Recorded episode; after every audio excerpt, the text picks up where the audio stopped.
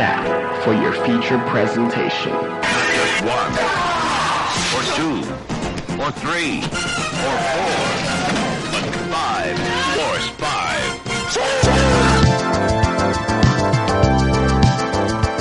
Hello and welcome to the Force 5 podcast. I'm your host, Jason Kleberg, and I hope you had an awesome and safe Halloween. Filmmaker Jim Hemphill joined me this week to talk top 5 underrated sequels, and we did not agree on my number one being underrated. And after a little research, Mr. Hemphill might just be right. Anyway, listen and tell me if I'm wrong or right on social media. So far, all signs point to me really remembering the reception on that film being way different than it actually is. Before we get to our lists, I've got reviews for a couple of films, and I want to announce the winner of the 35th anniversary Halloween Blu ray giveaway that I ran on Twitter this week. First thing I saw this week was Julia Ducournau's new film, Titane. A young girl is involved in a car accident and a metal plate is inserted into the side of her head. As an adult, she becomes a serial killer who has sex with cars, and that's only scratching the surface of this bizarre tale of what it means to be family. Titane is an experience. It's a weird, surreal, challenging film that can be taken so many different ways. Agathe Rousselle plays Alexia, a woman who seemingly hates her father and becomes a vicious serial killer.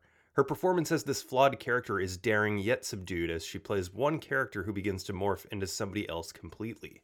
Vincent Lindon plays Vincent, a firefighter who's also got a flawed past that he cannot move on from, compounded with deep seated masculinity issues. Somehow, fate brings the two together, and it's super interesting to see how everything plays out, even if some of it makes little sense. I can't say much more without resorting to huge spoilers, so I'm going to leave it at that. But I will tell you, like, going in blind, you're going to have no idea where this is headed.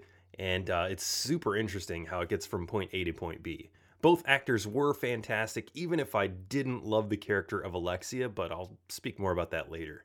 I've seen a lot of people online saying that Titane is an exploration of gender fluidity, but uh, to me, it feels like more than that. I think it's about finding acceptance and love in others that need that missing puzzle piece, and in this case, it's familial love.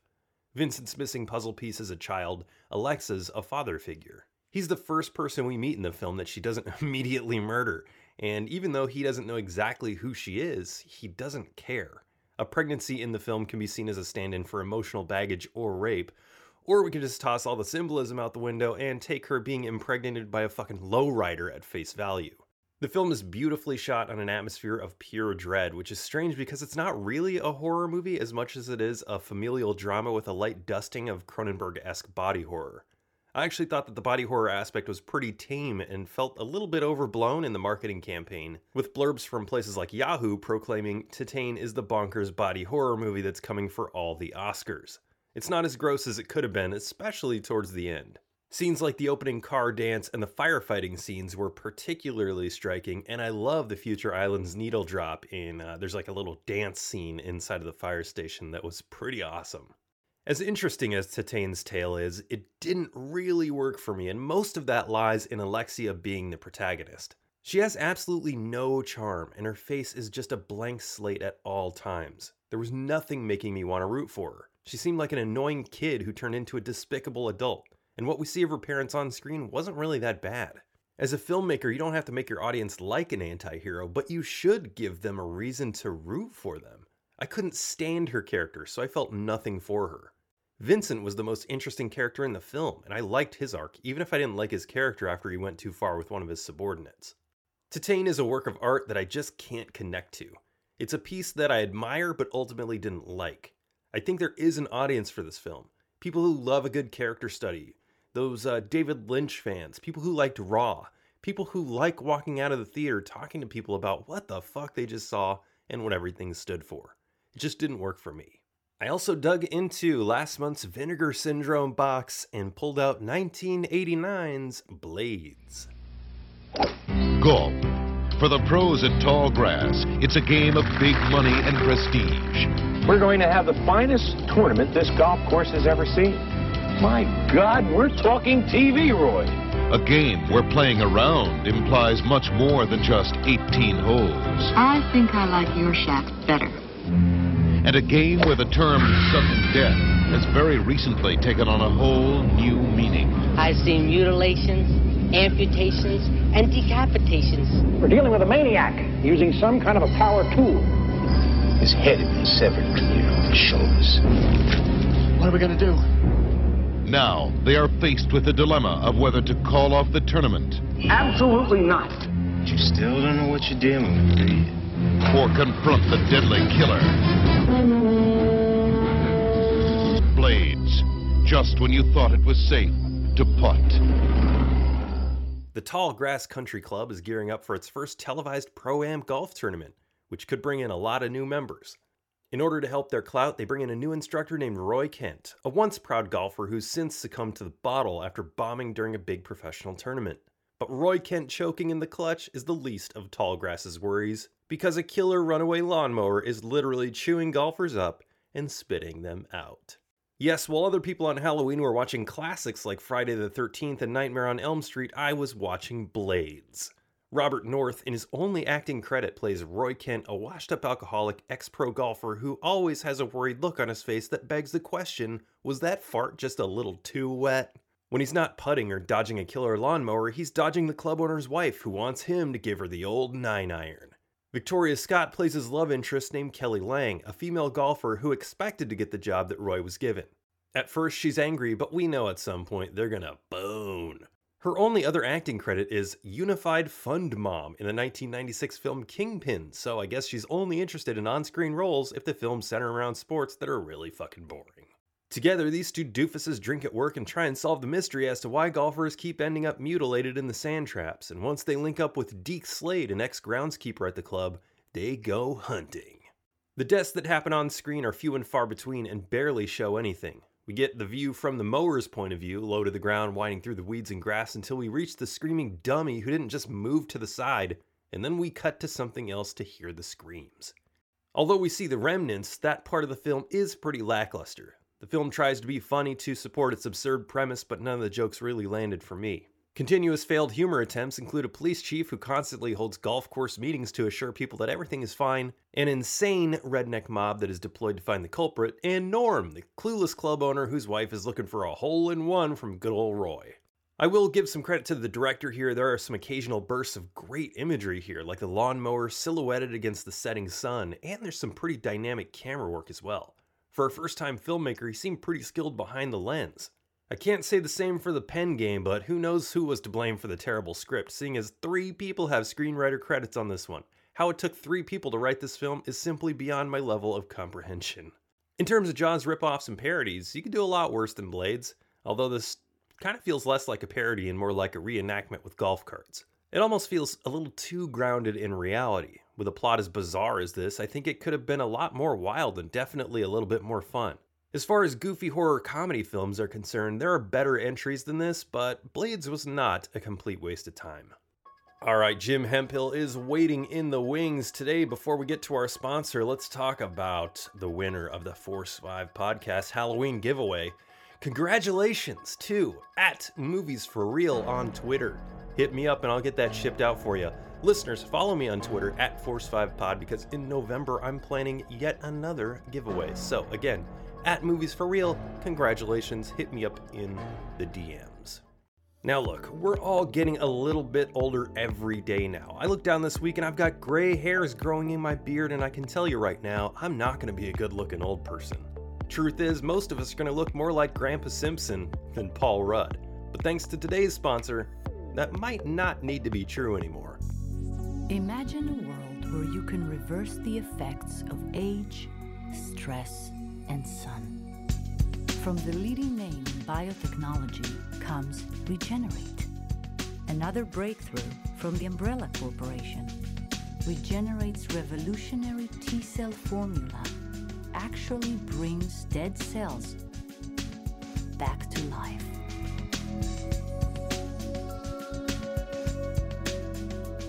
Now, your youthful beauty can last forever. Always consult your doctor before starting treatment. Some side effects may occur. Head to the Umbrella Corporation in Raccoon City and tell them the Force 5 podcast sent you for a free herb kit. Yes, simply mix the red herb and the green herb, and it'll make you stop limping. The Umbrella Corporation, life is their business.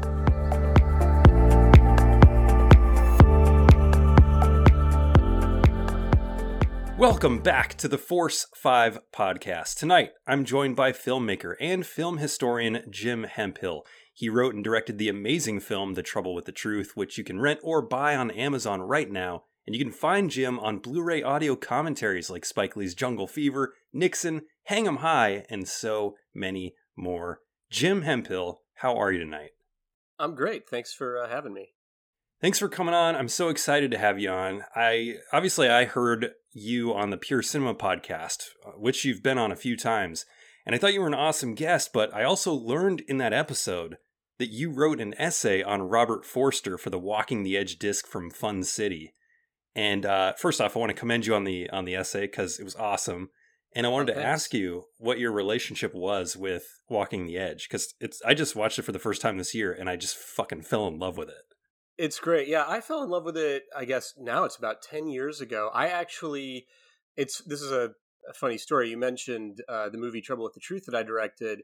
Before I made that movie with John Shea and Lea Thompson, there was actually another incarnation of it uh, a year or two earlier where I was going to do it with Robert Forster. So actually, oh. I and, and it ended up falling through and didn't happen. But I got to know him a little bit, and when I was working with him on trying to get the movie going with him starring in it, uh, I kind of went on a big Robert Forster deep dive and just was trying to see every movie of his that I hadn't seen. And Walking the Edge was one of them. I mean, I don't even know if I had heard of it. And at the time, there was an Anchor Bay DVD of it out, and uh, it was just one of the ones I stumbled onto when I was kind of going on my self-taught Robert Forster uh, course of study, and and yeah, I just I just loved it. It always it always stayed with me, and it's kind of a great it's kind of a great like middle period Robert Forster movie between his kind of you know rise in the late '60s and early '70s with stuff like Medium Cool and Reflections in Golden Eye, and then his resurgence, you know, with Jackie Brown, and almost because it, it's kind of one of his it's one of his great midlife crisis movies, of which Jackie Brown is probably the greatest. Yeah, I loved it so much. I, I, felt like the dialogue was just so real in that movie and instantly fell in love. And uh, yeah, I was surprised to see that this guy I was listening to on Pure Cinema was the person who wrote that essay. So I just wanted to uh, say that that was awesome and uh, just another just another notch in your belt for uh, how excited I am to have you on today. Oh, thanks. Now, obviously, you're very accomplished in the film world, not only with your writing and directing, but you're also interviewing filmmakers what are some of your favorite films of all time? I have, you know, it's funny. I knew you were going to ask me this because I've heard you ask other guests, and I, uh, you know, whenever I am procrastinating, which is usually at least once a day, when I'm procrastinating whatever I should be writing, I always do. Uh, I make I make my top ten list of my ten favorite movies that day. Nice. And it. So I brought today's list with me, and it always I would say there are about five or six that kind of the top five or six almost never change. They're kind of the the, the bottom three or four. You know those those tend to rotate. So uh, today's top ten list in rough order is Boogie Nights, mm-hmm. Once Upon a Time in Hollywood, The Age of Innocence, The Shining, The Last Picture Show, The Godfather Part Two, uh, Point Break, the Bigelow version, not the remake, uh, The Bridges Bridges of Madison County, the Magnificent Ambersons, and Scarface, the De Palma version, not the Howard Hawks. So that's today's top ten. The, I, and I would say Boogie Nights once Boogie Nights, Age of Innocence, Shining. Well, here here actually here's what I should say. Boogie Nights is always on there. Yeah. Um, the The Shining is always on there. The Last Picture Show is always on there, and then whatever Tarantino or Scorsese movie I watched last tends to be on there because uh, with them I love pretty much everything, and they're my two favorite directors. So uh, that's kind of. Uh, but yeah, Boogie Boogie Nights and Marty and Tarantino and The Shining and Last Picture Show. Those those are pretty much always the top five. That's very similar to mine. Boogie Nights is also in my top five, and I'm always going to have one to two Tarantinos in there. So I definitely mm-hmm. appreciate that. A lot of variety in your list too, which is a good segue into today's topic because I feel like out of my top five, there is a pretty good variety. Now, of course, today we're going to be bucking the Halloween trend. We're going to be talking about top five underrated non horror sequels. And I got to tell you, really tough topic, which I will get into in a second.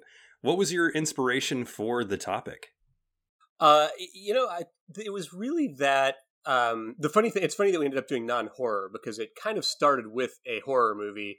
uh, it, it, it started with me thinking about talking about John Boorman's Exorcist II: The Heretic, which is probably my favorite uh, underrated sequel of all time. Although it's kind of gro- a cult has kind of grown around it. I mean, now I think you know, there's still a lot of people who hate it, but there also it also has its uh, it you know it has its disciples. I, I don't feel quite as lonely loving it as I used to, but um, yeah.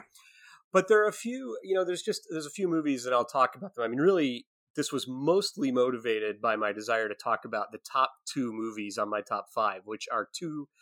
Uh, they're sequels to two of the greatest movies ever made. I mean, the movies they're sequels to are unquestionably uh, two of the all-time classics, um, and they are both fairly barely even seen, let alone liked um, sequels that I think are actually almost the equal. In, in one case, I think it's almost the equal of its original, and in one case, I think it's actually superior to its original. And they're two movies I'm always sort of beating the drum for. So I thought, well, if I come up, if I do the topic of top five underrated sequels, it'll give me a chance to uh, talk about those. But I will admit, I had, I, I came up with about three of the five pretty quickly and pretty easily, and then the other two, it took me a while to uh, figure out what I was going to talk about. It's interesting that you said Exorcist 2. I think Tarantino himself is a huge fan of Exorcist 2. And uh, yeah, that one and number three, I think, are actually really good horror movies. Three is terrific too, yeah. Yeah. I've done horror movies on the show before, so that's kind of why we pivoted into non horror. And uh, yeah, just just tough. Have you ever considered writing a sequel for one of your own films? Like, show us what uh, Emily and Robert have been up to for the last 10 years, a la Before Sunset? you know, it's funny. I, I, I, did think about that. I mean, it, it, would be, it's funny. I did think about it, thinking, you know, using the Before Sunrise, Sunset, Midnight uh, series as a kind of, you know, model. Like, I like that idea. I always like, I always like when filmmakers kind of revisit characters in that way, like in in movies that don't conventionally lend themselves to franchises, like Truffaut's Antoine Doinel movies, you know, or mm-hmm. certainly, or again, Before Sunrise and Before Sunset and Before Midnight, or when Bergman went and did the sequel to Scenes from Marriage, Saraband, all those, you know, decades later. I do like that a lot. And I had, um, I had a really bad idea for a sequel to Trouble with the Truth, which was I had this idea that because uh, I, I, was trying to figure out like how what, what the sequel would be if I were to ever do one, and my my terrible idea that I dismissed pretty quickly was that Emily's husband uh, that that, would, that her husband would die, and oh. that her and her and Robert would kind of like reunite at his funeral. But I, I, I, quickly realized that was a terrible idea for all kinds of reasons, um, and and and abandoned it pretty quickly. But uh, and, and, also there's the fact that the original was not exactly uh, you know a, a, an enormous hit. I don't think anyone's clamoring for a, a sequel to it, but I, I it's definitely something. If I ever came up with a really good idea, and if John and Lea were game, uh, I would enjoy revisiting those characters for sure. I'll uh, stew on that myself and shoot you some. Yeah, ideas. if you come up with if you come up with a good idea, send it to me. All right, Jim, let's get to the list. You know what's gonna happen? you know what's happening? You know now? Huh? You know what's gonna happen? No, no, no, no. Words? You just made the list. Top five. Top five. The top five. Top five underrated non-horror sequels, and I, I, you know, I found myself in a tough spot because sequels often fall into either really, really good or really, really bad for me. And I find myself agreeing with the aggregate on most sequels, oddly enough. But I was able to pull a, uh, a solid list together. Uh, I've got one that's kind of outside of the box, so hopefully you let it stick around on the list. And also, unfortunately, I uh, in preparation for this, I rewatched Cannonball Run too, thinking that it might make the list, but uh, turned out to be a waste of time. So um, that's a little background for my research. Did you limit yourself to anything when it came to the list? Did you like have any criteria that you wanted to stick to, or was it just purely underrated?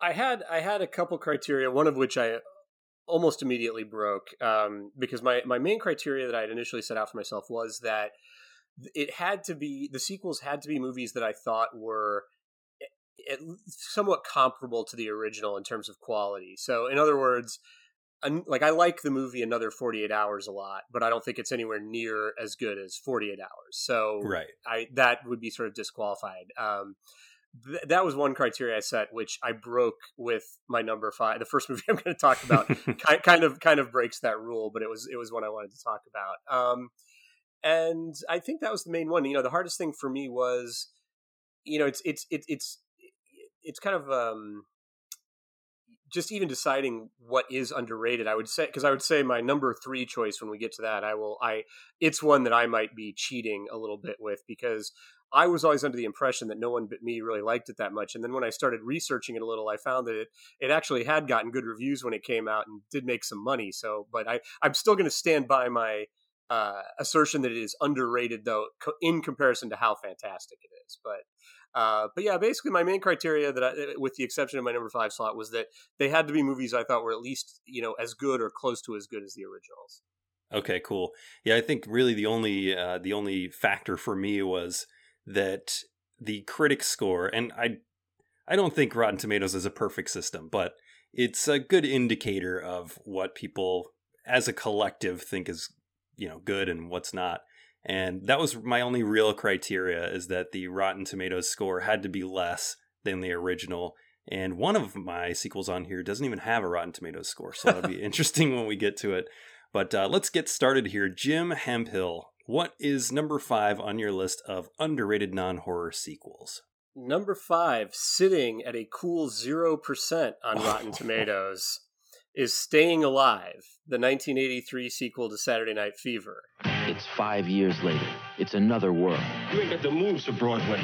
Oh, I ain't got the moves? It's a new challenge. You want to dance here? You follow my rules. Because I'm going to push you until you think you're going to die. And this time, it's going to be a whole different story. Way to go, Manero! John Travolta in a Sylvester Stallone film, Staying Alive. The fever still burns. Rated PG. Now playing at a theater near you. Uh, and this is the one that I did cheat a little bit because I don't think it's anywhere near as good as Saturday Night Fever, but I do think it's a thoroughly entertaining movie. Um, and I think it is, I don't think it deserves its 0% uh, tomato meter rating. Uh, this movie was, you know, as, as most people probably know, stars John Travolta reprising his role as Tony Manero.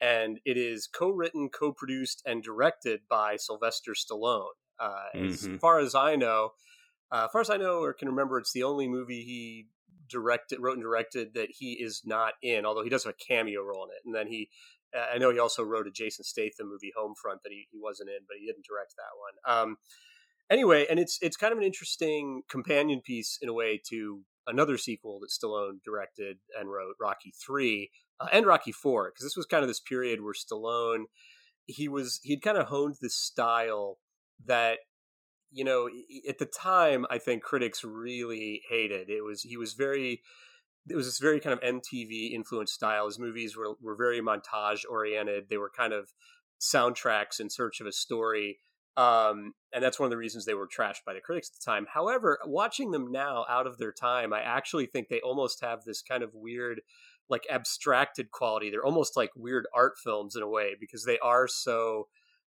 detached from like any sense of conventional dramatic narrative. And you know, Staying Alive, uh, he was it was actually Travolta's idea for Stallone to direct this movie because uh, Travolta had been a big fan of, of Rocky Three, and they tried to talk Travolta into doing a sequel to Saturday Night Fever for years. I mean, really right off the bat when the first one was a hit, and he he always kind of resisted it. And then then he saw Rocky Three, and he said, "Well, if we could get somebody who could direct it like that." Uh, you know, I would do it. And so the studio said, well, let's just get him. And they got Stallone to do it. And, um, you know, for people who haven't seen it, it's a very, very strange movie where Tony Manero, the hero, working class hero of the original, uh, move, you know, moves into the city to try to make it as a Broadway dancer. And the, it's, what's interesting about it to me, what kind of, I think, makes it a better movie than it does, than its reputation would indicate is there's kind of an interesting thing they do with the Tony Manero character, where in the first movie it's kind of about him being this the hot thing in his neighborhood, and Staying Alive is kind of about this guy who goes from being the hot thing in his neighborhood to being the lowest rung on the ladder in you know a kind of bigger. He basically goes from being the big fish in the small pond to being the almost non-existent fish in in a big ocean. Right. And so the movie kind of like Travolta is very good at sort of playing this kind of ultra neurotic guy. And the whole movie, what little story there is, kind of revolves around him ping ponging between these two women who he can't, one of whom is perfectly decent and loves him and he you know can't commit to her because he wants the approval of this other one who you know really wants virtually nothing to do with him, who's a big successful uh, dancer, and it all kind of takes place against the backdrop of this crazy Broadway musical that Travolta's character gets a part in called Satan's Alley, and um, this musical, which you know at the time the movie came out, it was one of the objects of ridicule, and people were kind of like, "Well, this doesn't resemble any Broadway musical. This thing is ridiculous." Um, to which I say, that's what makes it great. Like, you know, if I saw this thing on stage, I would stand up and applaud just like everybody does at the end of this movie. It's like this really insane phantasmagoria that that is uh, designed. The production design of the movie is by Robert Boyle, who is kind of one of the all-time great production designers. He did a lot of Hitchcock stuff like North by Northwest and The Birds. Uh, he did Fiddler on the Roof. He did the original Cape Fear, all kinds of stuff. And Staying Alive's this the Satan's Alley thing, you know, basically takes up like the last twenty or thirty minutes of the movie is just this uh, stage play where it's Travolta in hell with, and it's kind of like it's kind of influenced by Bob Fosse. There's, you know, I almost I've always thought all that jazz and Staying Alive would actually make a really interesting double feature. Um, and the, but the, you know, the the thing I, I think the real reason this movie is on my list, and and I would say it is you know it's the it's the least defensible of the movies you know it, it's definitely not as as great as some of the other ones but what it has is it's it's kind of the last movie in which Travolta is operating at full star wattage in the mode that made him big initially. I mean, obviously he he comes back in a different way uh, you know 10 years later with pulp fiction and then there's a whole other new period of great travolta performances and face off and all those movies. Um, yeah.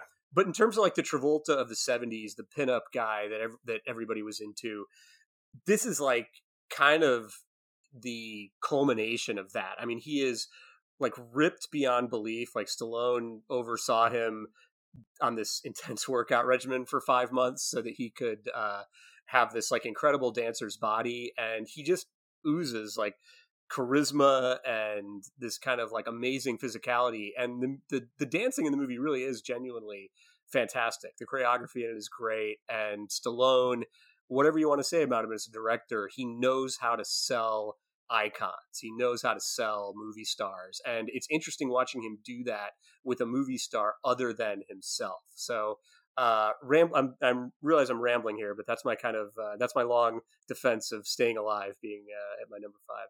And an effective defense. I wow, I haven't seen this in a very long time, and uh, maybe might be time to revisit it with my wife because I can guarantee she's never seen it. I all I really remember is that the soundtrack was like mostly Bee Gees, and when it wasn't the Bee Gees, it was Sylvester Stallone's brother doing I songs. forgot I forgot to mention Frank Stallone. Yes, the soundtrack.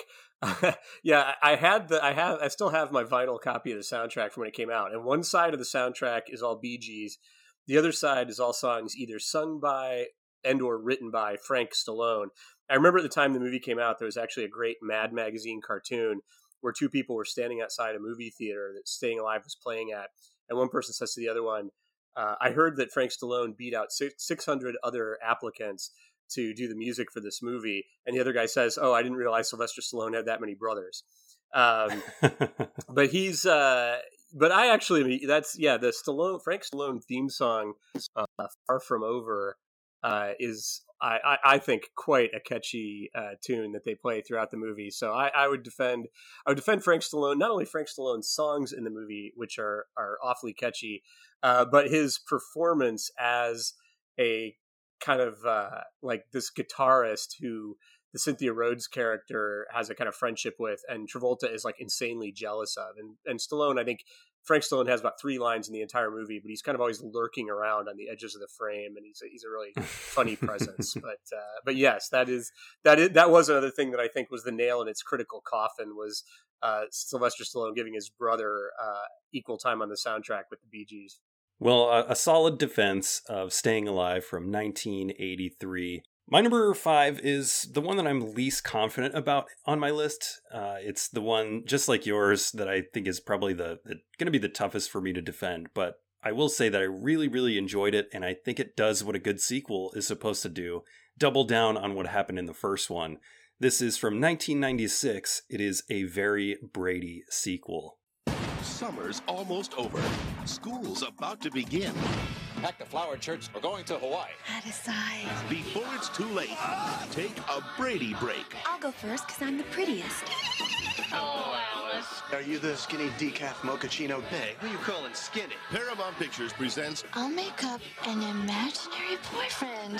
a very Brady sequel. I'm so happy for you, Jan. Really, Marcia? No. Rated PG 13. There are a lot of 1970s TV shows that have gotten films. Recently, we had Chips, which was an absolute disaster. Uh, Starsky and Hutch, for example.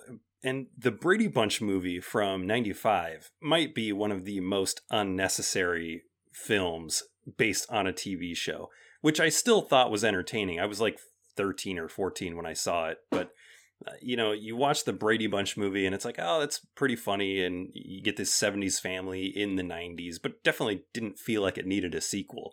And then in walked a very Brady sequel, and it was way better than I think it had any right to be. Arlene Sanford directed it. She really didn't direct anything as high profile as this again, and I don't know if it's just because the movie kind of bombed both critically and at the box office. It made like half as much as the original Brady Bunch movie did. But there are a couple things that I appreciate about a very Brady sequel. First off, unlike so many sequels, the plot is not just a retread of the first film. The premise is very stupid, but I mean, that's par for the course. It's a Brady Bunch film. But it centers around this guy who, uh, played by Tim Matheson, who knocks on the Brady's door. He walks in, he claims that he's Carol's first husband and that he had amnesia. And of course, uh, like Carol Brady doesn't recognize him, and he said it was an accident with an elephant. Everybody's so dumb, but they're so wholesome and naive that they bring him in anyway, and you know they get to know him. And the Brady's are going to Hawaii because they're going to renew their vows, and they invite this guy along. And the whole time, obviously, he has nefarious intentions. So new plot. There's some. I mean, you watch it now. It's it's kind of bizarre, but there are some really funny scenes regarding Greg and Marcia and possible incest vibes that work in the context of the film because they have to share the attic together as a Mm-hmm. as a bedroom with like just a simple sheet in between and there's some really funny moments there. There's also some dance number stuff that's pretty funny because unlike the original, this one really really goes for the wackiness and the it leans into this 70s family living in this transitional period of the mid 90s as we step into the era of the boy bands and Limp Bizkit and like rap metal. And it, and it really does go for that. There's uh, there's this dance number that they're just walking through a shopping center and the people behind them instead of eh, you know in a traditional dance movie where everybody's in on it the passerby the passersby are just like what the hell are these people doing and uh, there's another scene where they just break into song on the plane to hawaii and everybody is sitting there like shut the hell up like we've all been on those Right. flights where there's somebody with their with their volume up and finally the uh, the stewardess gets on the horn and she's like the family that's dancing around in the aisles shut up and sit down. And I, I really thought that was uh, a good touch. Again it grossed less than half of what the original did. The original on rotten tomatoes 62% this one at 53 but i think that it was better than the original and i don't know that i'll ever watch a brady a very brady sequel again but i'll tell you i will watch it before i watch the original I, I actually think you should not be so apologetic about. I mean, I think a Very Brady sequel is a great movie for all the reasons you've said. I mean, I actually, uh, the only reason it's not on my list is I think I like it so much uh, that I was ignorant of the fact that other people don't like it. I just assumed. I thought I thought its greatness was sort of undeniable. Um, I I actually liked the first one too. I mean, I think the first one I, I, I thought was. I just thought the, it was kind of amazing in terms of the way they replicated the production design and everything of the original. yeah. But I agree with you. But I agree with you. The sequel, it it it does just take it to a whole nother level, and I, I agree with everything you say about it. I think it's the, the it's a hilarious movie, and Tim Matheson should have got a Best Supporting Actor nomination for it, as far as I'm concerned. I mean, I thought he he's he's one of my favorite actors anyway, but I think he's just great in that movie. But yeah, I uh, I'm hundred percent with you on a very great pretty sequel. I'm glad to hear that. Yeah, Tim Matheson is great in it, as is everybody else uh, that was in the yeah. first Brady Bunch movie. Christine Taylor as Marcia Brady, mm-hmm. just a standout, Fantastic. and Gary Cole too as as Mike. Yeah. So, mm-hmm. yeah, that's my number five, a very Brady sequel. My number four is More American Graffiti from 1979. It's More American Graffiti. That's me, you idiot! Ah, come on, all you big strong men, Uncle hey, Sam. They're older and wiser, and just as crazy. It's All here, all right. Yonder in Vietnam. Uncle Sam says, I need the toad. Terry the Toad's in Vietnam. Steve and Lori are happily married. Debbie's different. Pregnant. I'm in love. John Milner's the same. I'm John Milner, the owner-driver of this car here, and this is our team T-shirt. I'd be deeply honored if you wore it. Því mér ég tala ekki ennsku, ég nýkomin frá Íslandi. She's a foreigner, John. It's my last shirt, too. One more word out of your commie mouth, kid, I'll ring your neck. Commie? Turn around there. I voted Republican. I can't control it!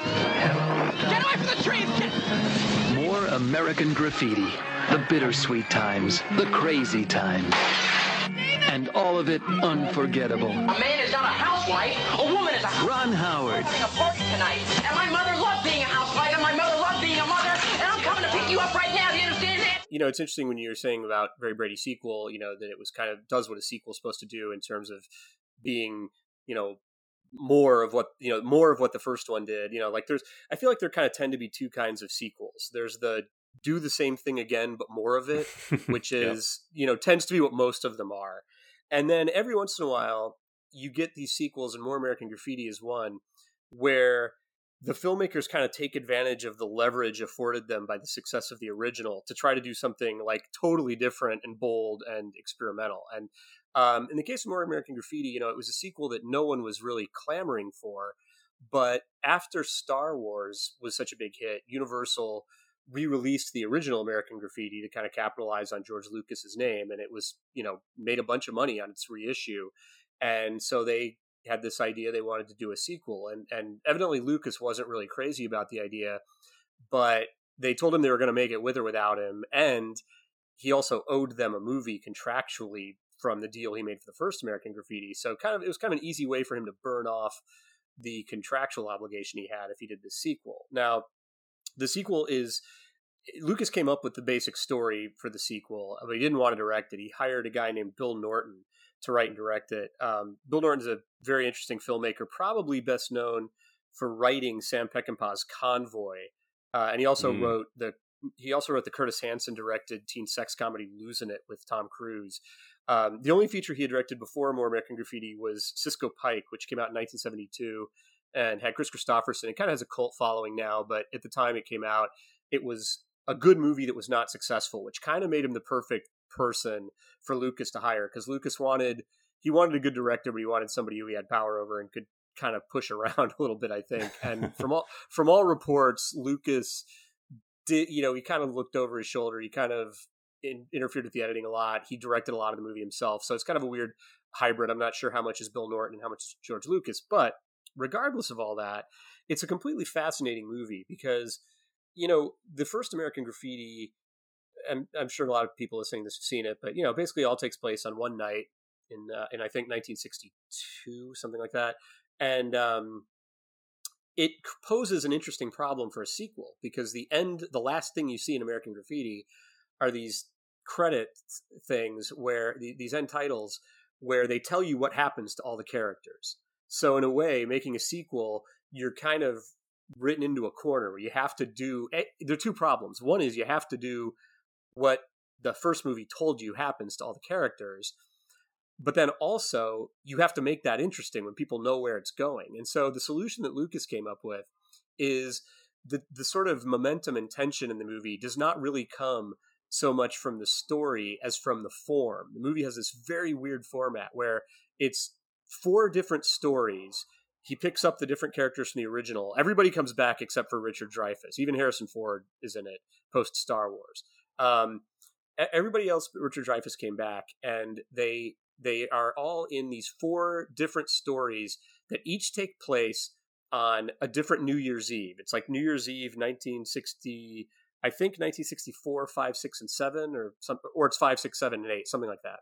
Um, but anyway, it's four New Year's Eves in a row, all intercut, so the movie's jumping back and forth between them the whole time.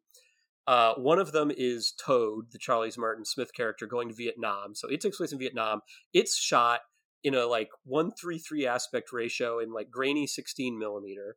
Then there's a story with Paul Le Mat's character as like a hot rod driver, and it's sort of like a Roger Corman type racing movie, and that one's shot in CinemaScope.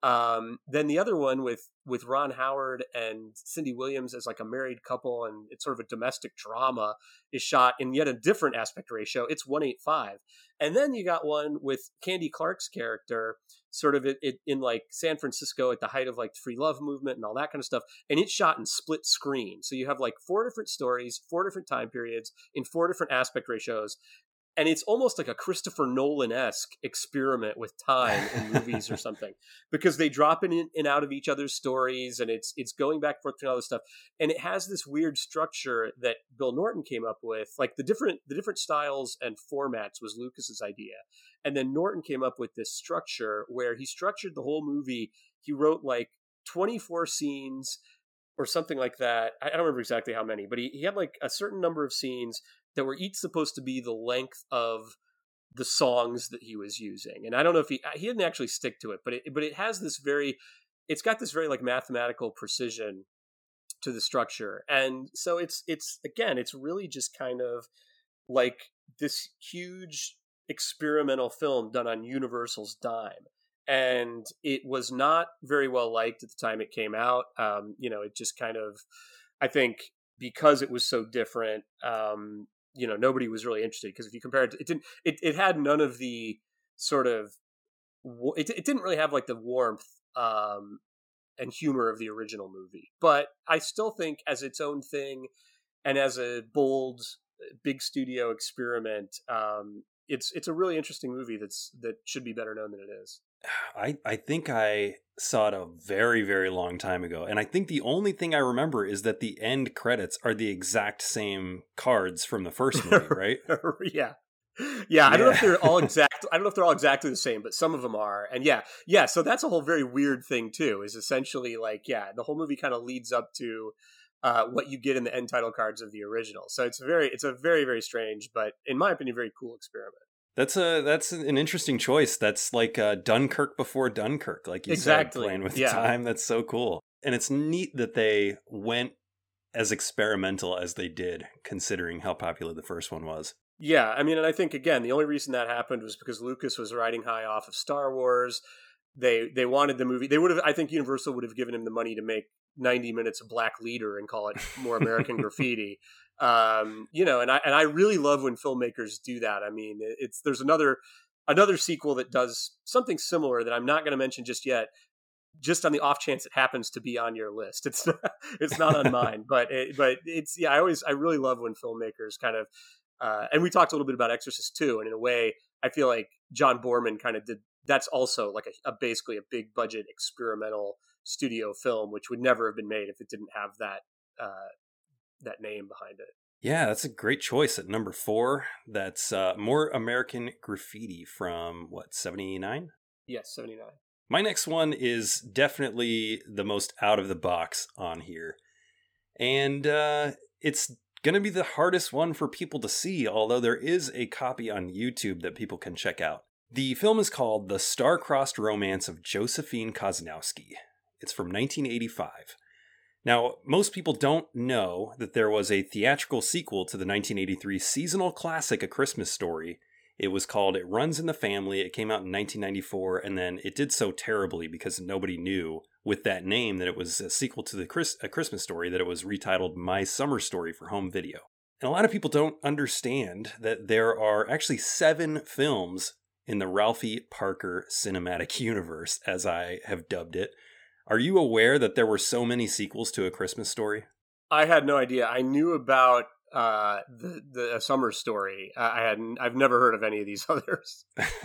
okay, well, uh, this one and a, a, couple of the other ones are TV movies, which uh-huh. is I'm I'm counting for this list because I think this needs to be mentioned. And Thanksgiving is coming up, and that's what this one revolves around. A, a Christmas Story was like the third movie in the series. The first was called The Phantom of the Open Hearth. That one came out in 1976, and uh, all the same narrator, Jean Shepherd, but he started these on a program on PBS called American Playhouse. Mhm. And uh, so that one came first. The second one, which I actually think is pretty good, but did not qualify for this list because it came out first, was uh, called The Great American Fourth of July and Other Disasters and starred Matt Dillon as Ralph Parker as a teenager.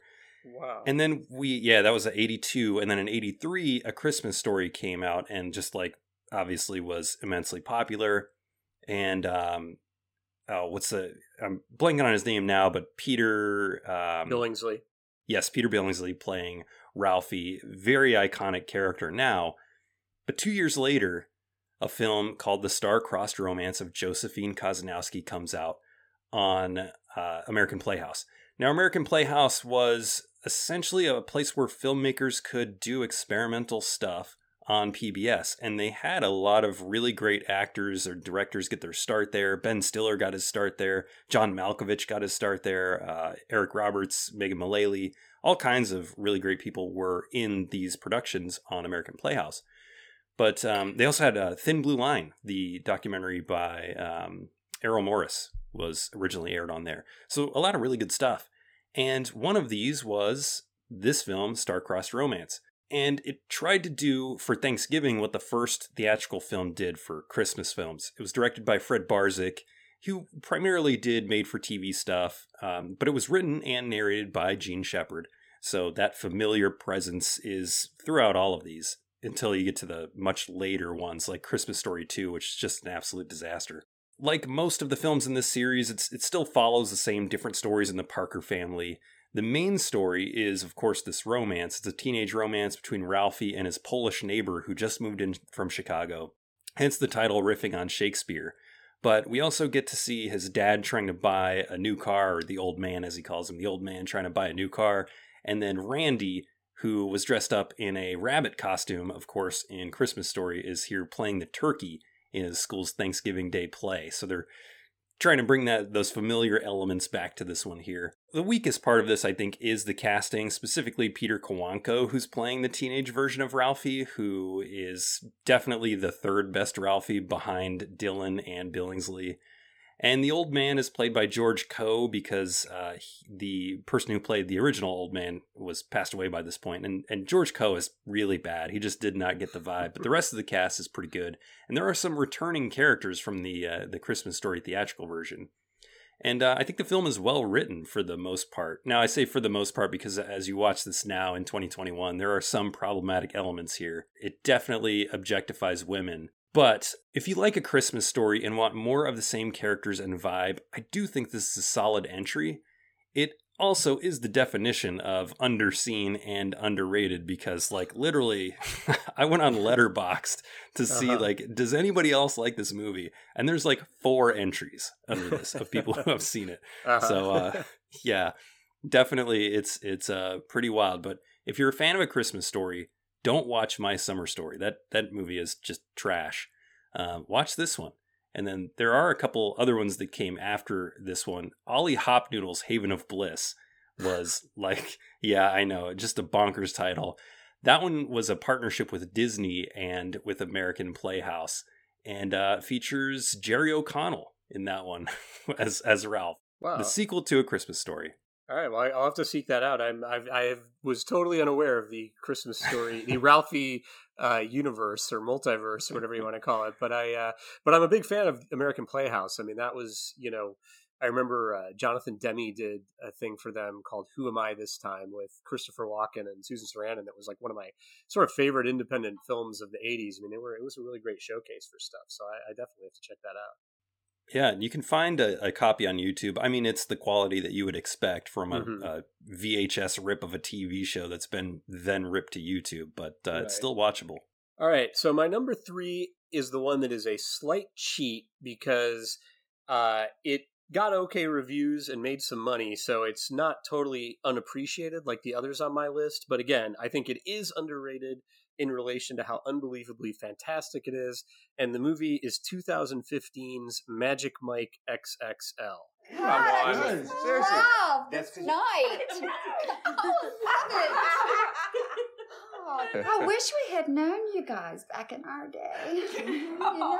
Well, I'd say it's still your day, man. Stand up. Oh no. Come on, stand Oh, up. no. Hey. oh my God, just look at you. You are just perfect. Damn. oh God. Oh, damn, look at you. I hate to be rude, but You want to pop the hood? oh. Oh. Directed by Gregory Jacobs, Steven Soderbergh's longtime AD, and photographed and edited by Soderbergh himself under his uh, usual pseudonyms, Peter Andrews and Mary Ann Bernard. Uh, written by Reid Carolin, who also wrote the first Magic Mike. So Magic Mike XXL is it, it's it's kind of similar to the situation with More American Graffiti in a way. Not not that they go full experimental with it, but basically, you know, the original Magic Mike was a, a kind of surprise success. At least, you know, I don't know if maybe it wasn't a surprise to Channing Tatum and Steven Soderbergh, but you know, the original they had self-financed and made it a budget of somewhere around six million bucks. Sold it to Warner Brothers, and the thing came out and made over a hundred million dollars. It was like a smash hit. So after the first one was a big hit, they they you know again had kind of the leverage to do whatever they wanted with the sequel.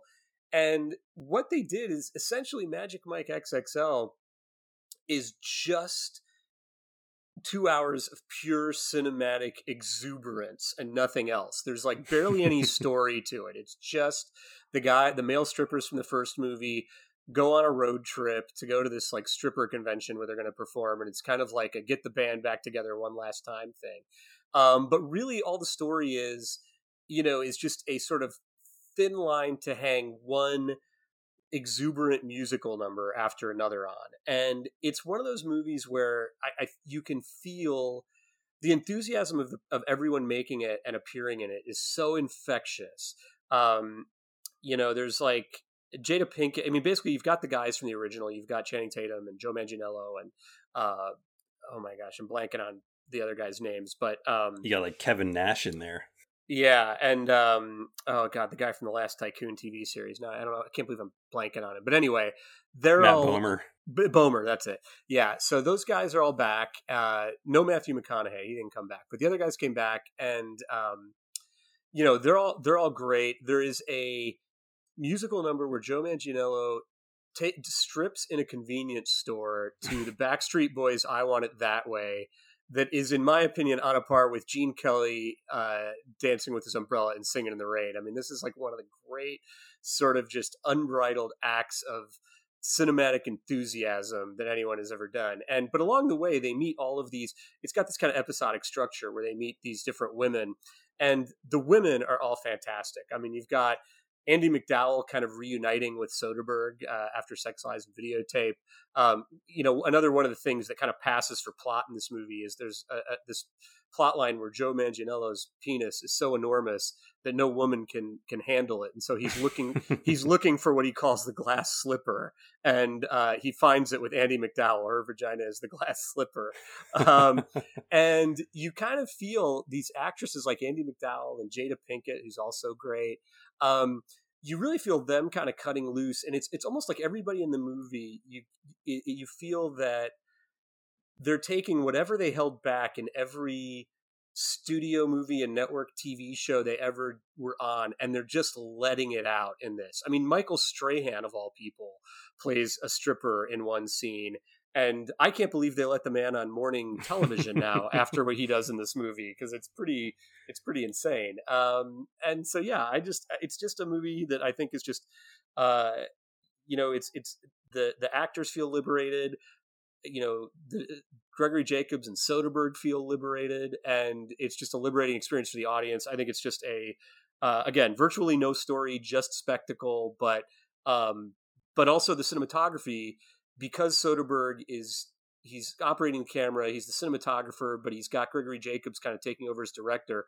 I feel like it's got some of Soderbergh's most fluid and elegant cinematography because he's focusing a little more on that than maybe on the things where he's uh, signing them himself as a director. So uh, that's my case for Magic Mike XXL. You can kind of thank my wife for this one getting made because I think half the money that the first one made was because of her. Uh, Channing Tatum dancing around is always going to get my wife into a seat, and frankly, me as well. This this is really, like you said, there's really very little conflict, but it's a great hangout movie in the same Mhm. ways that like Dazed and Confused is a great hangout movie. Yeah. And uh, you're right, it is a great road movie. It's also kind of nice that sexuality is just played as like an exciting thing. You know, it's Yeah. there's no negativity to the sexuality, and there's an importance in the emotional satisfaction of both men and women, and just a, a really fun time at the movies and that uh, convenience store dance. yeah, it's a winner. It's a winner. That's a great choice. One that didn't come up uh, in my in my thought process, just because, uh, like you said, a lot of critics liked it, but definitely I would say it's underrated compared to the original. And I think Yeah. a lot of people that saw the original haven't seen this one. So if you've seen the original and you like it, here's yeah, more. and I, th- I think it's far superior. I mean, I like the original, but the original is more like a con- sort of conventional Saturday Night Fever kind of movie, and this one is just again just just lets it rip and is just yeah nonstop, thoroughly entertaining. And it's a great point you made about how the the sexuality in the movie, how it's just like so positive and liberating, and and it is like sort of the whole idea of the movie is how important it is for both the men and the women to. Uh, be satisfied, and by extension, the movie satisfies the audience. So it's it's it's a great movie. Indeed. We're going to go a completely opposite direction for my number three. We're going to go to the animated world of Disney. the original Peter Pan was 78%, but I'm going to make my case for Return to Neverland from 2002 at 45% being better than the Mm. original. There's a land you've always believed in, a boy who's never grown up, and an all new movie coming only to theaters. Peter Pan is back with all new characters and new music. Peter Pan in Disney's Return to Neverland, rated G. The all new adventure begins February 15th. I'm going to say this straight off the top. I dislike Peter Pan. I dislike Peter Pan, the character. I really don't think the first one is a good movie. And I think that the second one, Neverland, even though Neverland is two words in the title, which has always bugged me, I think it's better in every way. Uh, first off, it features the song I'll Try by Jonathan Brooke, which, in my opinion, is one of the top 10 Disney animated songs of all time. Talk about underrated. I think that song is terribly underrated in the Disney canon. I love it. And every time my kid watches this movie, I can't help but sit there and listen to this song. So I'll try. Great song. Now, for a kid's film, this deals with some very mature things. So it takes place, uh, I think, like 20 something years after the original. Wendy is now a grown up. She's got two kids, but it takes place during World War II, during the Blitzkrieg, and her husband is in the war. Now, because she's grown up during the war, her daughter Jane does not believe in stories and fantasies. She's very straight laced, very real world. And this is a problem that she has to work through because Captain Hook mistakes her for Wendy and abducts her to use her as a trap for Peter Pan. So, ostensibly, this is a film about a child who's been forced to grow up too quickly. And I mean, the, the night she's abducted, like she's literally packed to escape Nazis the next day. That's like the, the territory this film is going into. And there's an interesting moment in Return to Neverland where Jane sides with Captain Hook at one point because she identifies more with his sensibilities. And I think that part is really interesting. Now, it's not a perfect movie. Captain Hook is way more over the top cartoonish, if you can even imagine that, which I think is to the film's detriment. And Peter Pan still sucks. He's he's now he's less childish in this one, and he is funnier. But I I still hate Peter Pan. But Jane, as a character, really makes the movie. There is also a very sweet moment when Peter Pan sees Wendy for the first time in what must have been 20, 25 years. And if that doesn't get your heartstrings going, I don't know what will. In the end, Return to Neverland is really a lesson about the fact that it's okay to be mature and still believe in fantasies and stories and fables. And I really like that aspect, plus the song. So Return to Neverland 2002, better than 1953's Peter Pan. Hmm, okay, I have not seen it, but I've been very curious. You know, I've got Disney Plus now, and Mhm. they've got all of these, uh, you know, sort of straight to video sequels and things that, to the animated movies, and I've I've been curious to check some of them out, so I will uh, I will take a look at that one. Yeah, there's two that I think are pretty good Return to Neverland, and then one that didn't make my list Rescuers Down Under. Oh, that's a great movie. Yeah. Yeah. Rescuers Down Under is great. Okay, number two. Now we get into the my top two are not just two of my favorite underrated sequels. These are two of my favorite movies of all time. And number two uh, is from 1990, the sequel to Chinatown, The Two Jakes. You want to know what being a detective on the 48 Berman case was like? Picture a steak on a table. Oh, you're gonna make me do it, aren't you? surrounded by 12 starving convicts with butcher knives. Trick or treat. Now the lights go out. Me? I'm the onion rings. Jack Nicholson. Somebody call an ambulance! The Two Jakes. Rated R. Starts Friday, August 10th at theaters everywhere. And I'm going to say right here, this is a movie I think uh, is better than Chinatown. So if if, if, you, thought you, if you thought you were being bold uh, saying that Return to Neverland was better than Peter Pan, uh, and I love Chinatown. I think Chinatown is a fantastic movie. I think that um, the Two Jakes is an even richer, more profound, more anguished, uh, beautiful film in in a lot of ways. Um, this was a movie that had a very tortured production history, and I think that might have something to do with why it wasn't well received when it came out. I think people were kind of reviewing what they had read in the trades and not the movie. Um, you know, it was written like the first one by Robert Towne, another great Robert Towne script. And Towne was originally going to direct it. They were going to do it somewhere in the mid '80s um, with Towne Towne directing, and in a very bizarre uh, choice. I don't really, I don't remember. I'm not sure what led to this, but uh, the producer Robert Evans, who had produced the original, was going to star in the two Jakes opposite Jack Nicholson as the other Jake, the character that was Hmm. ultimately played by Harvey Keitel. And basically, Towne was going to write and direct. Evans was going to star opposite Nicholson.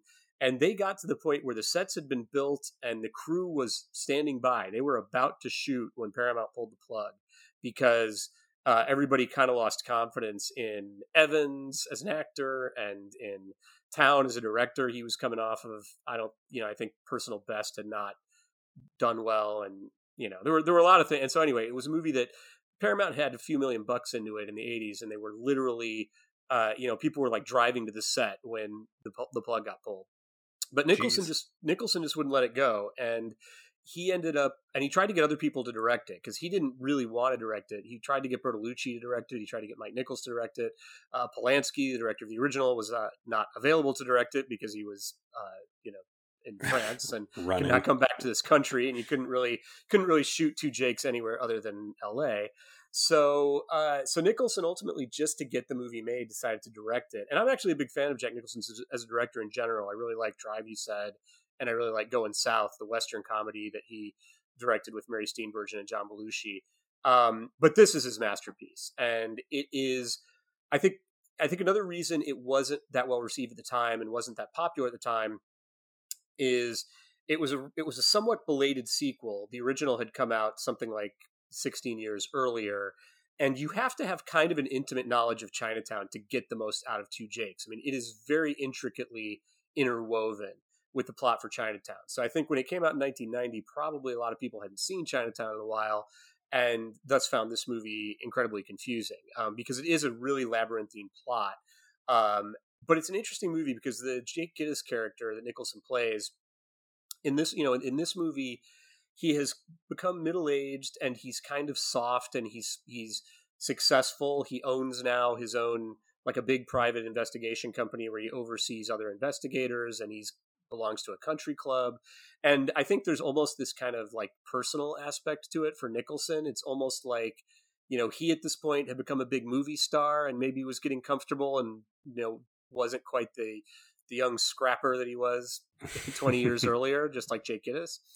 And it's um but it's really a movie about this guy who is still very haunted by the events of the original movie and they the events of the original movie come back into his life in a way that is just just absolutely ingenious and it's kind of hard to explain without giving away a lot of stuff. And it's also just hard to explain because it's so unbelievably complicated. I mean, it is one of the things I like about the movie is that the plotting is so complicated that even though I've seen the movie 14 or 15 times, there are still parts in the movie when I watch it again where I can't remember what something has to do with something else. I'll watch it and I'll be like, no, wait a second. You know, and I, and I always, I always get it by the end, but then I forget some of it by the time I see it again because it's just so complicated. But it's all, I mean, it, it, the Towne script is just absolutely brilliant because it satisfies all of these demands of a who done it but it does it in ways that are so unconventional and not you know like i always i often think when i watch genre movies like why do they all have to have the same final act? Like for example you know comic book movies like marvel movies. I feel like they often the last 30 minutes of them are often almost interchangeable. Sure. Two, two jakes is a movie that is working within recognizable genres but it genuinely is working out the internal tensions of its characters through the genre in such an original way that it never there's not a cliche in it. I mean like the the whole and and it's and it's a very interesting meditation on justice and guilt and like and punishment and you know like whether or not who in the movie is really the villain and who's really guilty. And it's just incredibly nuanced and it's an incredibly adult movie about the choices we make and about about moral choices and about regret and about whether or not you can correct the mistakes of the past and it's it's just I think it's just one of the greatest movies ever made period sequel or not and I think it is a movie whose screenplay should be taught in every film school. I mean I just I just think it's again so elaborate so complex and yet ultimately so clear and satisfying and um just and and and and very you know it, it, very interesting in the way that it is tied to the original movie and yet is its own thing. And nicholson finds his own style that's different from polanski's style but is appropriate to the way the jake gittes character has changed. I mean just again going back to the aspect ratio thing you know polanski's original movie was in scope. This one is 185 it's more constricted because that's the way this character is now. He's his life is more constricted around it. And uh and it's just got a hell of a supporting cast too. I mean david keith is great in it. You've got madeleine stowe is is fantastic meg tilly uh and and harvey keitel uh who was originally going to be in the two jakes when they were shooting it in the 80s in a smaller part and got bumped up. He got promoted when they got rid of robert evans and plays the second lead and he's just fantastic too. It's it's a really great movie I have never seen the two Jakes, and I need to put this on my list. You've sold me on it. I mean, saying that they should st- make you study the screenplay, I had to study the screenplay for Chinatown when I went to film school. Yeah, I, I honestly think this one's just as good. If I mean, I, you know, I'm probably setting it up too much, saying it's it's better, but it is certainly worthy. And I would recommend, though, however, to anyone watching it, if you are not intimately familiar with Chinatown, watch it right before you watch because it it, it it is a requirement. This is not this is not a standalone sequel at all. Okay, all right. So uh, I will have to refresh myself and then watch the two Jakes. My number two here is also one of my favorite sequels, and critics just absolutely shit on this one. And it's it's tough because it was the sequel to one of 1984's biggest films, Beverly Hills Cop. Beverly Hills Cop 2 from 1987. I'm going deep, deep, deep, deep undercover. Axel Foley is back. Hey, look, man, I'm a businessman, okay? I got to make moves. I'm moving kind of me out. He's Detroit's gift to Beverly Hills. How long would it take to shave those legs anyway? Get out of here, you degenerate! I want you out of here! Is this a black thing? Oh, this is a big mistake, a big mistake. Eddie Murphy, Beverly Hills Cop 2, rated R. Critics did not like it. I love Beverly Hills Cop 2. Now, there are some detractors because the plot is basically a rehash of the first. This is definitely not like the other titles on our list, like the Very Brady sequel or Magic Mike XXL, where it just goes in a completely different direction. This one is essentially the Hangover 2 style remake, but it does what good sequels are designed to do take the familiar, make everything bigger, more action, more comedy, more bad guys, and almost certainly more cocaine. and in my opinion, it wins in that regard. Eddie Murphy's back as Detroit police detective Axel Foley, and he reunites with those Beverly Hills detectives Billy and John from the first one to stop this gun running slash robbery gang after Captain Bogomil is shot. Roger Ebert gave this one star. He turns into a loudmouth, obnoxious bore in this movie, and that's not funny. Well, this movie is high tech, assembly line movie making by the numbers. It has no creativity, it has no acting, it has no humor. If they hire him, why don't they let him? That's right. Hire that's him, right. use him. Could have, you could have plugged anybody into this movie, and it would have been just as bad. Next movie. I disagree with Roger Ebert.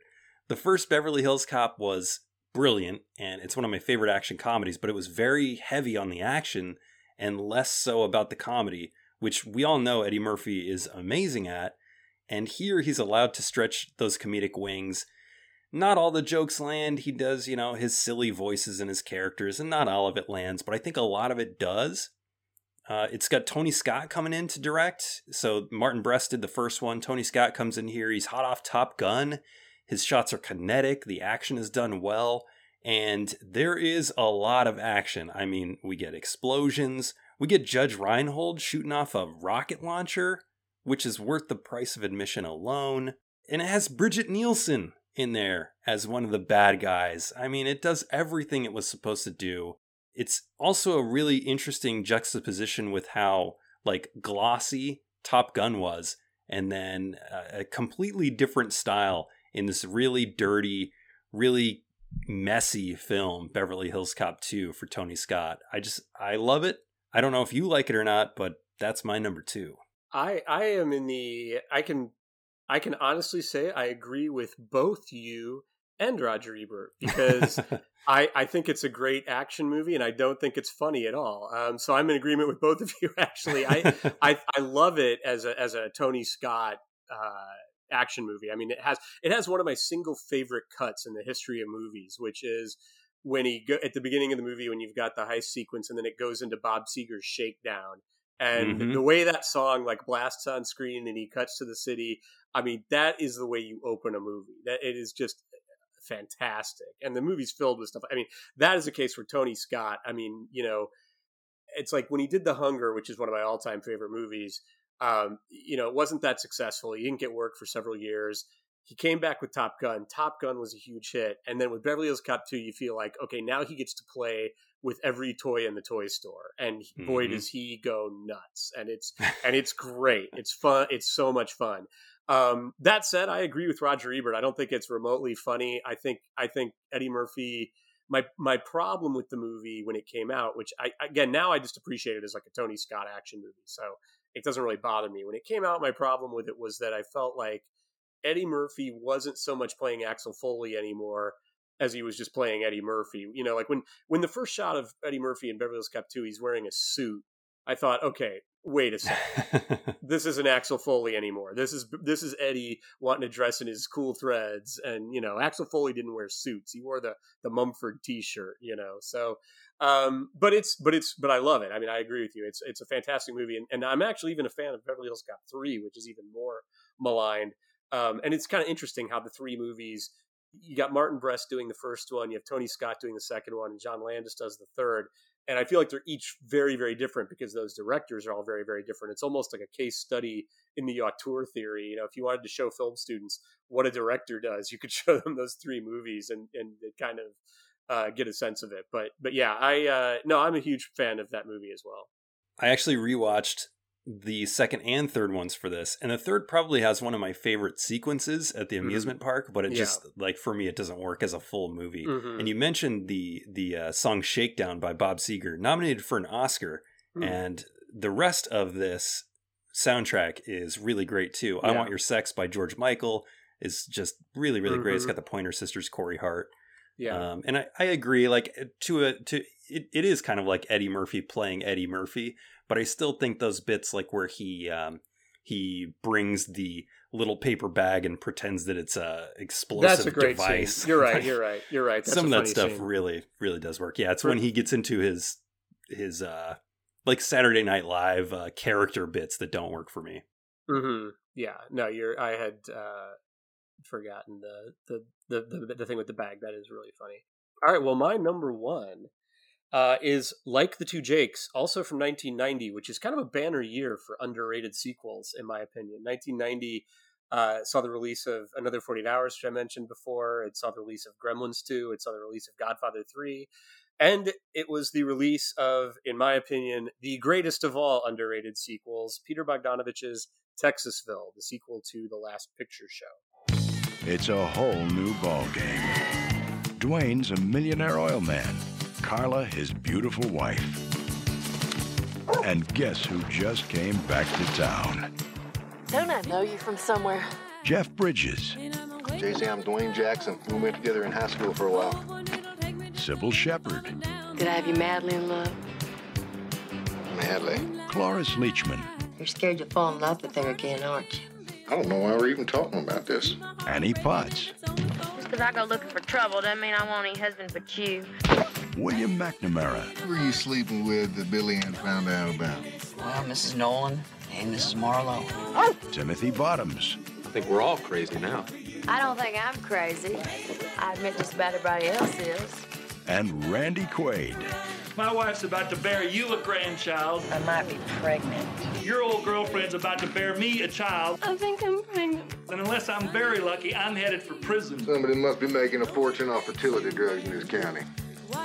Now, this is a movie that, again, I think had sort of a similar problem as Two Jakes when it came out, which is it was a sequel to a movie that was 19 years old. And in the case of The Last Picture Show, it was an even bigger problem than with the two Jakes in Chinatown because the last picture show there was there were music rights issues that held that up from coming out on video for years. So it had never been released on home video at the time that Texasville came out. So basically, you had a whole generation of filmgoers who, if they didn't catch Last Picture Show on cable TV, uh, they never saw it. And I think that probably has a lot to do with why Texasville just kind of died the death that it did in the, the- theaters. But um, but it's actually kind of an interesting companion piece to the two Jakes, and it's another movie uh, about again about like kind of middle age and regret and trying to figure out how you got the to this point in the life that you've gotten to and all that.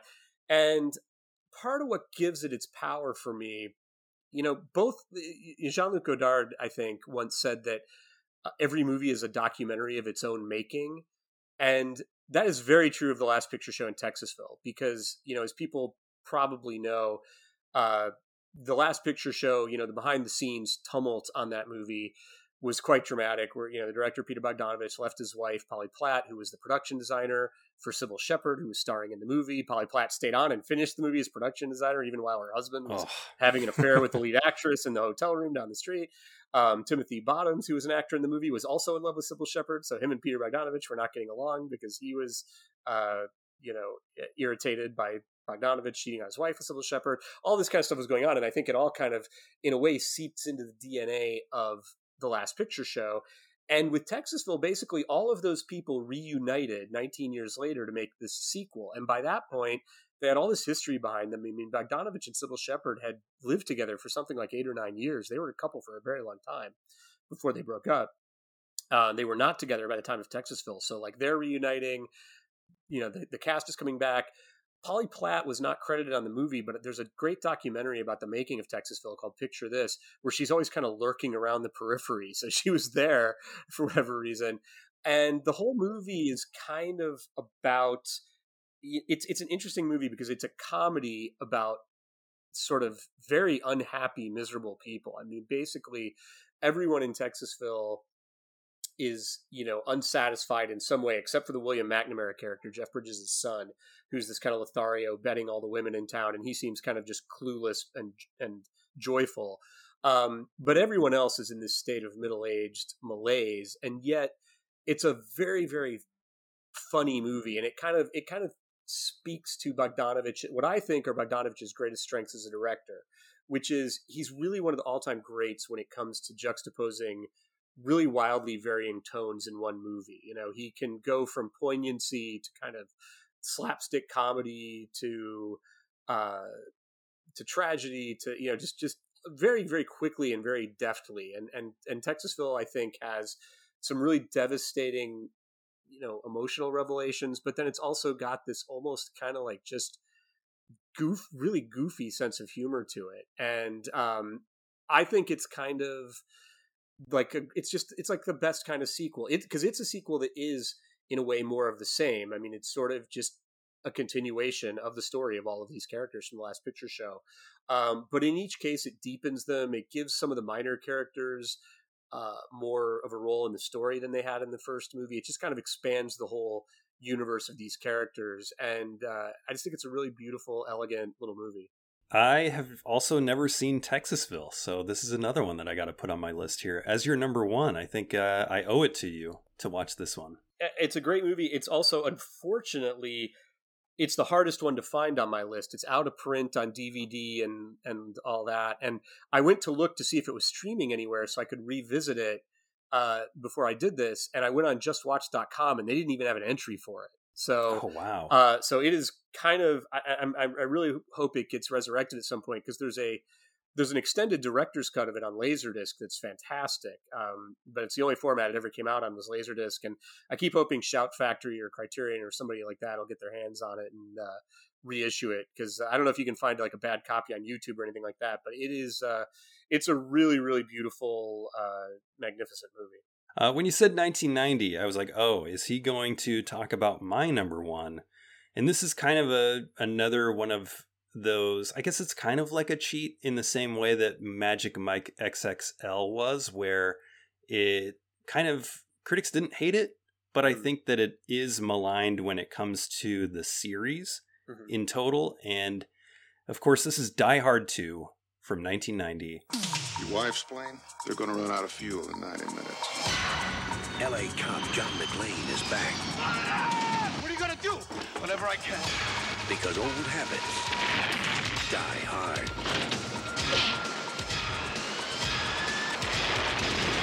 We are just up to our neck in terrace again, John. On July 4th, Die Harder. Bruce Willis, Die Hard 2, rated R. How do you follow up one of the best action films of all time? I I don't envy the position that Jeb Stuart and Steven de Souza were in when they had to write a sequel to Die Hard. Now, the first film in this series literally changed the action film landscape and how we viewed action stars, because up to that point, it was your Arnold Schwarzeneggers, your unhittable heroes that look like Hercules. And then we go to a barefoot, vulnerable John McClane. And although I think that everybody agrees that this is not the best of the Die Hard franchise, I do think that it's unfairly maligned when you look at all five or all four, because I really don't count the last one because it was just the wor- one of the worst movies I've ever seen. But if you look online and you look at lists, Die Hard 2 is often put behind 3 and 4 in the list of Die Hard movies, and I think that's unfair. Obviously, I get that making a Die Hard sequel presents a very similar problem to the Home Alone films, because we buy that in one film, like John McClane was in the wrong place at the wrong time, and the villains never expected the hero to be there. But how do you replicate that logically in a sequel? Of course, in Home Alone, you put Kevin in a similar situation and get him uh, on the wrong flight and accept that he has terrible parents that should probably be prosecuted. but in Die Hard 2, John McClane finds himself fighting terrorists again on Christmas Eve. Uh, this time he's stuck in an airport, Dulles Airport, Something that he in the script acknowledges himself with the line, How can the same shit happen to the same guy twice? But I, I still think it works. Ebert actually liked this one more than he disliked it. He said it was terrific entertainment. I totally agree. I do like that John McClane jumps into the danger with both feet here. In the first one, he's very reluctant to get into the action, which made sense. I mean, he wasn't there on duty, he's there for a Christmas party, and things pop off. Here, he sees something suspicious and follows the terrorists into the baggage area because he's following a hunch. Now, obviously, the villains aren't as much fun as in the first, but how are you going to top Alan Rickman? He was he's untoppable. He's amazing, but these villains here in Die Hard 2 are way more evil. Hans Gruber wanted a big payday, and like at the end of the day, he was a bank robber disguised as an international terrorist. But here we get actual international terrorists who goes so far as to crash a passenger plane filled with people in a just a, a, daring display in an action film of evil from these from these villains. It has one of the best Die Hard kills, in my opinion, as McClane snaps off an icicle and stabs a guy in the eye with it. It's one of my favorites as as a genre fan. And there's a lot of fun action set pieces. You get the Annex Skywalk ambush. the the plane being fired upon outside with an insane escape by McClane. You get an amazing payoff in the snow with the the fire leading up to the plane. I honestly think that if this was not written as a Die Hard movie, people would have gone bananas over this film. And I think that the only reason that it's so low on the list is because it's kind of a retread of the first one. But I fucking love this movie. Plus, you get naked Bill Sadler doing like kung fu moves in a hotel room, which is just amazing. So Die Hard 2 from 1990, that's my grand finale. Well, I have to ask Jason, what kind of circles you're hanging around in where Die Hard 2 is an un- is an unliked movie because this is this is completely mystifying to me. I I love Die Hard 2 um, and it would never occur to me to to put it on an underrated list maybe because you know, I was living in Chicago at the time that it came out and all of the Chicago critics, Gene Siskel, Roger Ebert, Dave Kehr, they all loved this movie. I mean, um, you know, I mean, Ebert didn't just like it more than he disliked it. He gave it three and a half stars. I mean, he liked it way more than the first one. He, I think. Um, I think he only gave the first one three stars, and he gave Die Hard two, three and a half. Siskel gave it four stars and said it was the best movie this summer. And at the end of the year, it was on his top ten list above like Dances with Wolves and Reversal of Fortune. Um, so, oh, maybe uh, I'm way off base in how so, I remember this was received. So it was. Ve- I remember it being very critically well received and being very well received by the public. I mean, I went and saw it a few times opening weeks, and it was jammed every time. Um, so I think you're hanging around with the wrong people if you have to if you have to defend your love of this movie. I mean, I think it's sort of. I, I again, maybe this is just. Uh, you know, uh, maybe this is like my reacting to your very Brady Bunch sequel thing where I, I I'm my own love for it is so makes me blind to other people's uh, dislike of it. But I actually was, um, yeah, I think it's a it's a great movie. I mean, I don't think there's any question. It's it's you know Renny Harlin at the top of his his game, a beautifully engineered action movie, very very funny, very in a way um, more morally consequential than the other Die Hard movies in the sense that like you actually get a sense of like like when he wipes out the, the plane full of people. I mean, they actually kind of like it's it's it's a genuinely like tragic, weighty moment. I mean, I feel oh, like yeah. so, I feel like they don't just throw it away, and they don't. um but like and like John Amos is great. Yeah, no, it's I, I think it's a fantastic movie, and I actually, um yeah, I just had a different I have a different impression. But again, maybe maybe it was just received that way in Chicago. Maybe in the rest of the world, people were disappointed by it. But uh, you know, then why the hell did they make three more movies if people didn't like it? like as I look at Rotten Tomatoes, just again, not the best system for seeing how people liked it, but the first one is up there with 94%. This one is still fresh, but it's still 30 25% lower with 69%. I think it's definitely better than that. Well, I think, you know, I, I, also wonder too with Rotten Tomatoes how much revisionist history goes on. I wonder, you know, because some of those reviews are from people reevaluating these movies later because and and I can tell you maybe maybe Die Hard 2's reputation has gone down and Die Hard's reputation has gone up because I can tell you when Die Hard came out it wasn't spectacularly well reviewed. Like it was it was a hit but it was I mean again like Siskel gave it thumbs down when they reviewed it on Siskel and Ebert. I mean it was not it was not like everybody thought that was so great when it came out. Um and so maybe there's be again maybe there's a little bit of revisionist history where now that one has risen in people's minds and the second one has gone down. I think they're both fantastic movies. Um, i'm definitely you know uh, i've i'm not a, a huge fan of anything that follows but those first two are great. Well if i had to if i had to knock it off the list then uh, i guess we can get to my honorable mentions.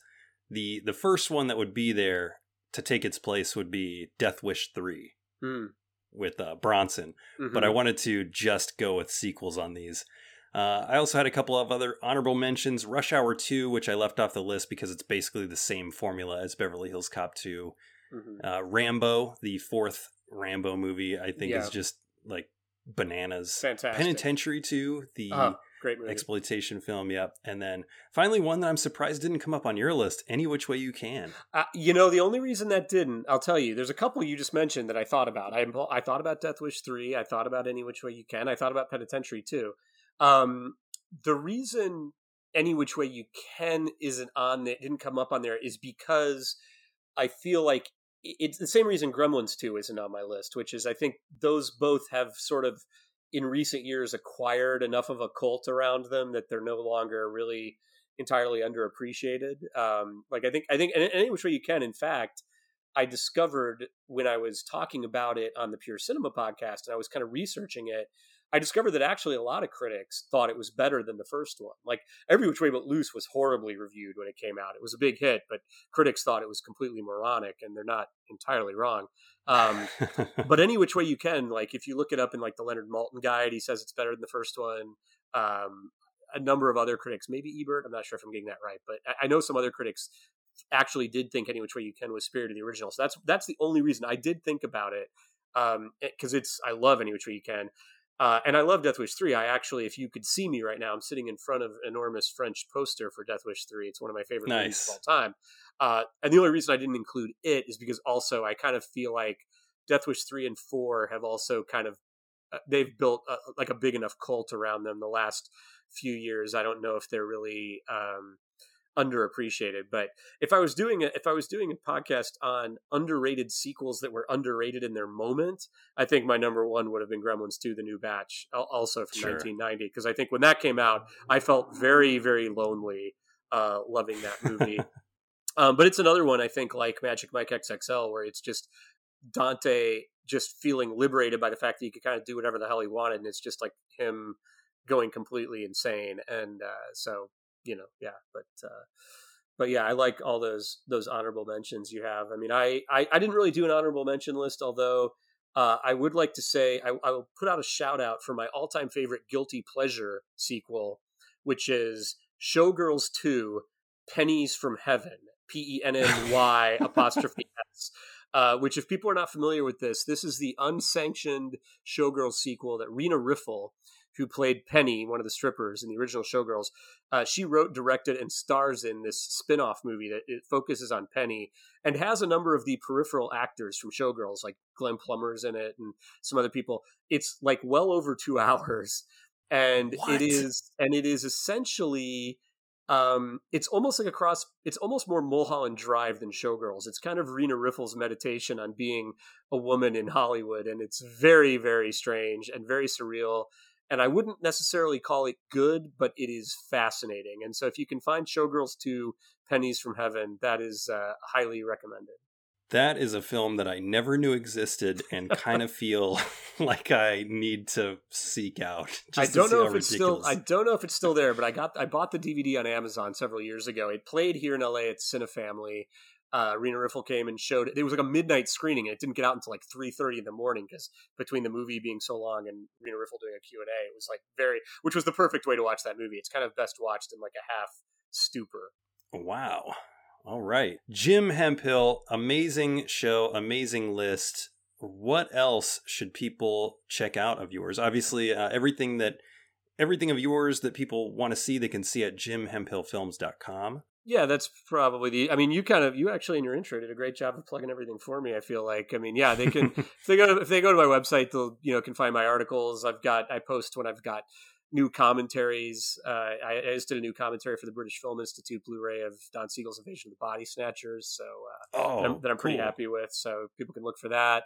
Um, and yeah, they can watch uh, Trouble with the Truth is streaming on Amazon and Tubi and number of other random places, Passionflix. You can, you know, so uh, check that out. And uh, yeah, that's about it. So, is Die Hard 2 underrated or am I just a moron? Let me know on social media at Force5Pod on Twitter and Force5Podcast on Instagram, and your comment might just make it to the show. I'm also keeping up on Letterboxd, letterboxd.com backslash force5 if you want to sneak peek at what I've been watching and what I might be reviewing on next week's show. Of course, if you liked what you heard, please review the show wherever you listen to podcasts and tell your friends to listen as well. Intro and outro bumpers today come courtesy of Nate Spears. The top five list bumper was produced by me with music from Audio Binger. Until next time, stay safe, stay sane, and go watch The Trouble with the Truth.